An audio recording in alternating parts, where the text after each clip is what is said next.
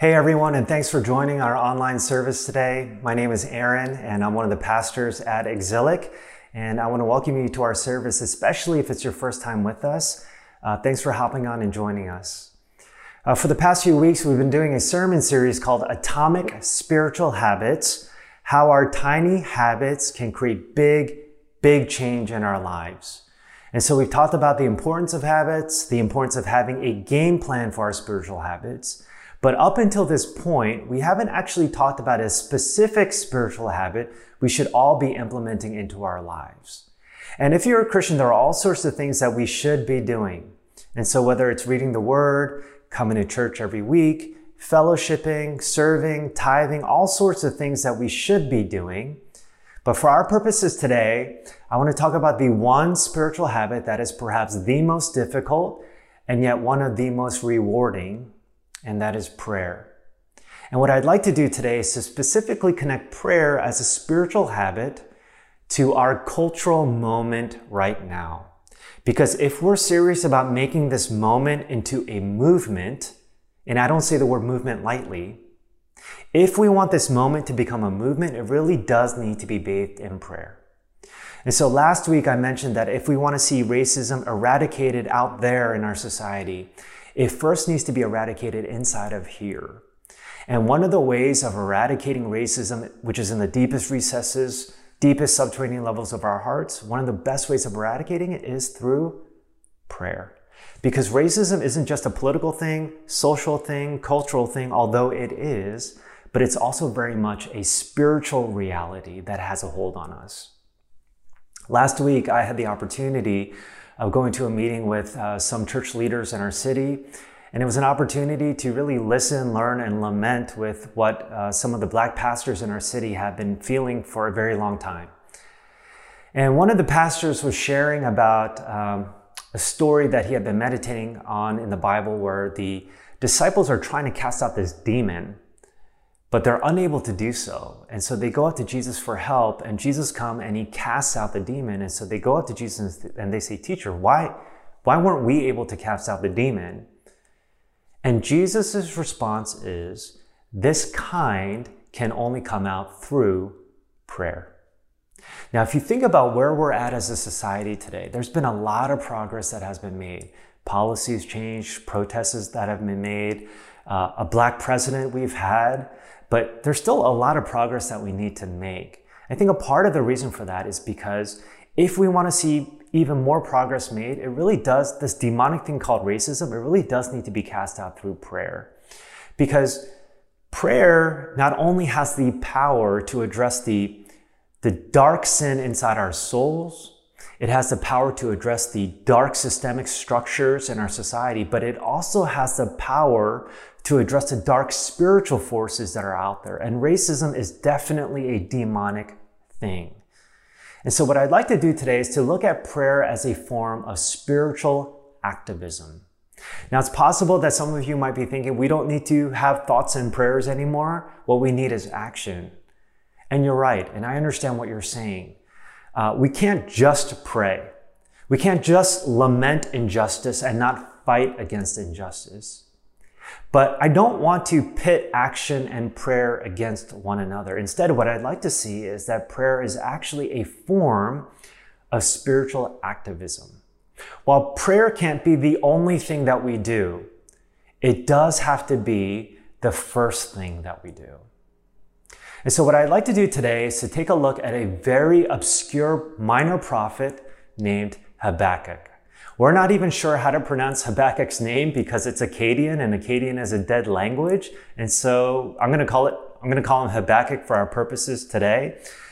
And while there's not a lot that we know about him, there is one thing that we do know, and it's that his society resembles our society very much so. There was a lot of violence and injustice during his time. And Habakkuk uses prayer as a form of spiritual activism to fight against the injustices that were taking place during his time. And I think that there's a lot that we can learn from him as well. And what makes Habakkuk so unique as a prophet is that usually prophets spoke on behalf of God to the people. But Habakkuk is unique in the sense that he speaks on behalf of the people to God. And here's what he says. In verse 2 and 3, he says, "How long, Lord, must I call for help, but you do not listen? Or cry out to you, violence, but you do not save? Why do you make me look at injustice? Why do you tolerate wrongdoing? Destruction and violence are before me. There is strife and conflict abounds." So the first thing to notice here is that this is a prayer. But this is not just any kind of prayer. This is a protest, because Habakkuk 2 times in these verses says why. And when you read the rest of the chapter, he actually says why 4 times. So he's saying, why, God? He also uses the phrase, "How long, O Lord?" And this phrase, "How long, O Lord?" is actually used 65 times throughout the Bible, where God's people and Habakkuk are questioning God, and they're saying, "How long? Why are you doing this?" And they're expressing anguish over God's perceived silence in the midst of injustice that they're facing. But Habakkuk goes even a step further, because in verse 13, he says, "Your eyes are too pure to look on evil. You cannot tolerate wrongdoing. Why then do you tolerate the treacherous? Why are you silent while the wicked swallow up those more righteous than themselves?" And what Habakkuk is saying here is that, God, I thought you were supposed to be so amazing. So why are you so MIA? Why are you so silent? You know, one of the phrases that is circulating right now is that if you're silent, you're automatically complicit in matters of racism. And here it would seem like God is being silent in the midst of the violence and the injustice that is taking place. You know, one of the most striking things about this prayer is that Habakkuk is speaking very boldly to God. And I don't know if in any other religion you can speak this boldly to a God. But I think one of the reasons why Habakkuk can speak this boldly is because this is family. Our relationship with God is one where He is our Father and we are His children. And you know what families do? Families fight and argue. And that's what Habakkuk is doing here. And I think Habakkuk's boldness actually reveals his closeness with God, not his distance with God. I think that the fact that Habakkuk is wrestling with God in this way reveals his intimacy with Him. I actually think that God is more disappointed when we don't go to Him with our questions, but we go to omniscient Google for all of our questions and our answers. I think God delights in the fact that we want to ask Him questions and we want answers from Him. And when you take a look at the scriptures and the people of God who had the most intimate relationship with Him, they're the ones that also fought with God and wrestled with Him the most. And so think about Job, who wrestled with God. Think about Jonah, who wrestled with God. Think about Jacob, who literally wrestled with God. It's because of their intimate relationship with God that they wrestled with Him the most. And so wrestling with God in our prayers is actually a sign of maturity, not a sign of immaturity. You know, whenever I hear people pray and I listen to their prayers, I can almost automatically tell what kind of relationship they have with God, whether it's an intimate relationship or not, because prayer is not necessarily something that is natural to us, but the more we do it and the more we know of God, the more natural it becomes. And that's what habits are all about. And the people that usually have the best prayers are the ones that talk to God. They don't talk at God. Do you know what the difference is? When I hear people talking at God, it's like they're talking to a dead wall, something that's not alive. But when I hear people talking to God, it's almost like they know God. It's almost like they're talking to something that's really alive and living. It's almost like they're talking to the most powerful person in the universe, and that's because they are. And so when we pray, we're supposed to have that kind of posture to God, where we're not just talking at Him, but we're talking to Him. And so my question to you today is this: how has your prayer life been? How authentic, real, and raw has your prayer life been? I think it's safe to say that 2020 has been the hardest year for a lot of us in our lives. And if we are not going to the throne of grace in desperation now, I don't know if we will go to the throne of grace in desperation when life is easier. How is your prayer life right now? And how much have you been praying for all that's taking place in our society today. You know, one of the astonishing things to me about Habakkuk is that in the midst of the violence and injustice and God's perceived silence is that he never walks away from God. You know what's remarkable to me about the Black Christian community? In the midst of all the injustice, violence, and oppression that they faced, that Black Christians have not walked away from God. That is truly astonishing and amazing to me, because as a pastor, one of the things that I hear often are stories where people have walked away from God because of the suffering that they've experienced. But for Habakkuk and the Black Christian community, they have not walked away from God. And as I think about Habakkuk's society and our society today and what the Black community is facing, I think what makes this even more astonishing are the parallels between these two communities.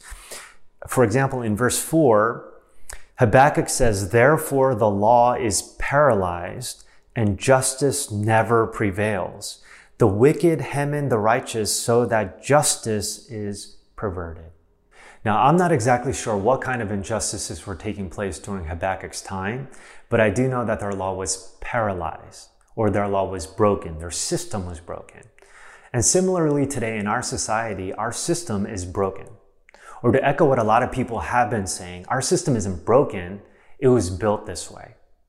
And so when you think about institutional racism or systemic racism, it is the use or misuse of power to advantage some and disadvantage others. And that is what was happening during Habakkuk's time, and that is what is happening in our time today as well. My wife Hannah just finished reading Just Mercy by Bryan Stevenson last week, and I do want his name to become a household name at our church. And if I'm not mistaken, Just Mercy is still on for free, which you can watch online. But every night without fail, she would read a few chapters, and every night she would go to bed saying, "I'm so angry because the system that we have right now is set up to fail the Black community, incarcerate the Black community, and even kill the Black community." And one of the reasons for that, as Stevenson would say, is that slavery has not ended, it has merely evolved. And so while as a society, we are not lynching Black people, we are throwing them in cages at a highly disproportionate amount. Now, if you were experiencing that, your community was experiencing that, not just for a year or two, but for the past 400 years, you would be filled with rage. And even if you're not Black, how could you not be filled with rage on behalf of what is happening to the Black community? Martin Luther King Jr., in a speech in 1968, said, "A riot is the language of the unheard." And so in a real sense, our nation's summers of riots are caused by our nation's winters of delay. And as long as America postpones justice, we stand in the position of having these reoccurrences of violence and riots over and over again. Social justice and progress are the absolute guarantors of riot prevention. Now, MLK would be the first one to say that riots are self-defeating. And in no way, shape, or form am I condoning riots or violence in any way. But at the same time, I can understand why they happen. Again, if you have been experiencing oppression for this long and the system is set up to fail you, how could you not be angry? But whereas riots are the language of the unheard, as MLK would say, prayer is the language of the heard. And as one writer recently put it, when we pray, we are campaigning to the highest authority, to the highest judge, to the highest King of Kings. And so therefore, just as protesting and marching are a form of activism, prayer then, if we are really campaigning to the highest authority, prayer is the highest form of activism. And while prayer might not earn us the public points like posting something on social media does, prayer is one of the most effective ways of being an activist. And one of the things that prayer also does is that it protects us from turning our righteous anger into self-righteousness, virtue signaling, or any kind of performance activism. Prayer protects us from having ulterior motives behind the things that we do, and it purifies our motives in why we're doing the things that we do. And while posting things on social media is super, super important because of the hundreds, if not thousands of people that you have as an audience, Prayer is equally important because we have the audience of the one person that really, really does matter. And so I know that some of you might be skeptical and saying that prayer is not going to change anything out there. And prayer might not change anything immediately outside of us according to our timeline. But I do know this, while prayer might not change anything out there super, super fast, it can change everything in here very quickly. And if we're going to see our society change once again, we need to change ourselves. And as we read the rest of Habakkuk's prayer, that's what's happening to Habakkuk. As he's praying, he himself is changing as well. So read with me verses 5 through 6.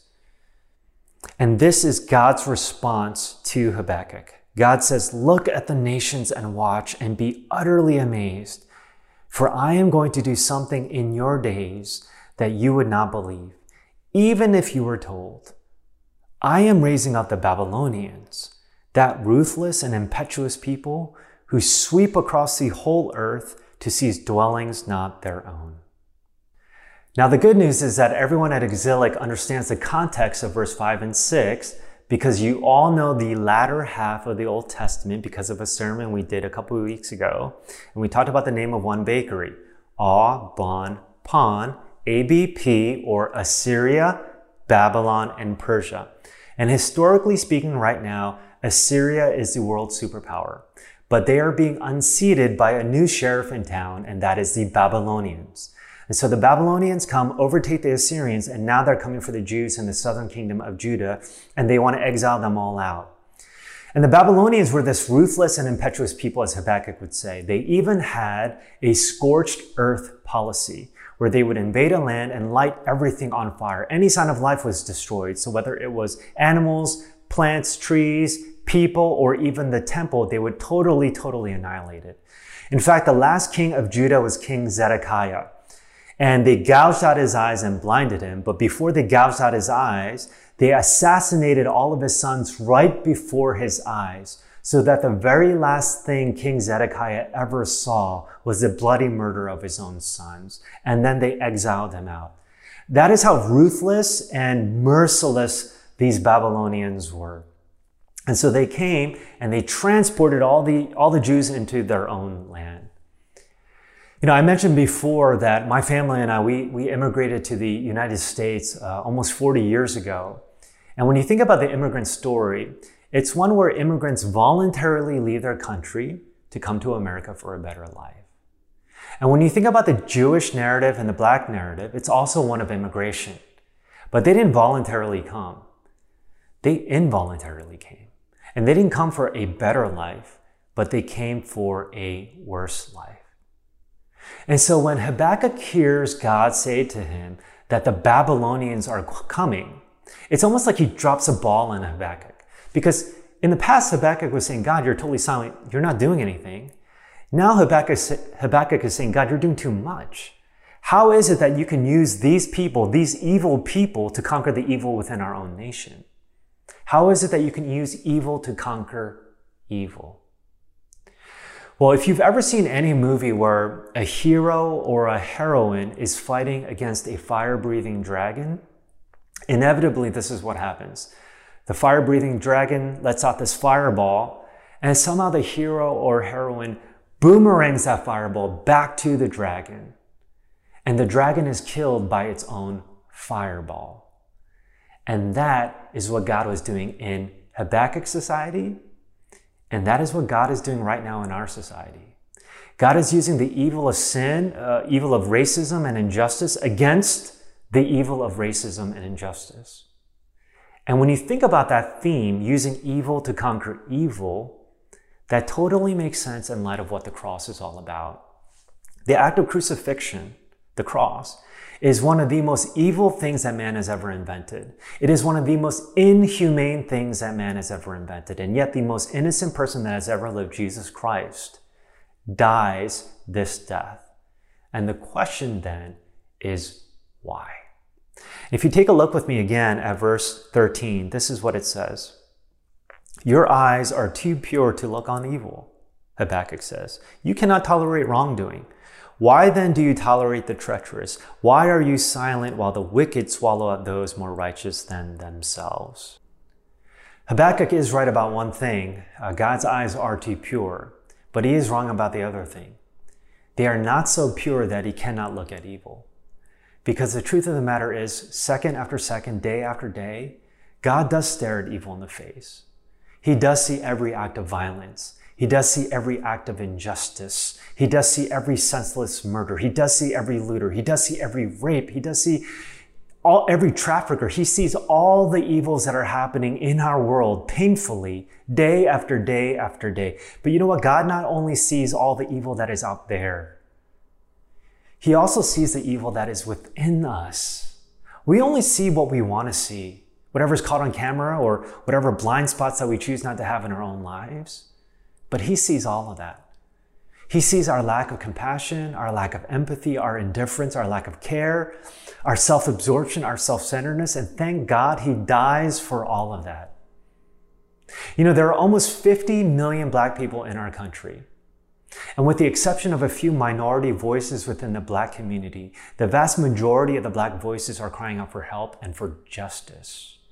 The fact that we even have a slogan like Black Lives Matter, or we debate whether Black Lives Matter, only reveals the evil that is within our society and the evil that is within our own hearts, because that slogan, that phrase shouldn't even exist. But thank God he also dies for that. And if you really understand that he dies for all of our sins, the question now is, how should we respond? I like what G.K. Chesterton once said when he said that we are taller when we kneel. And right now, the Black community needs us to stand very tall with them on our knees. And we need to see that prayer is also a form of spiritual activism. There can be no power without prayer.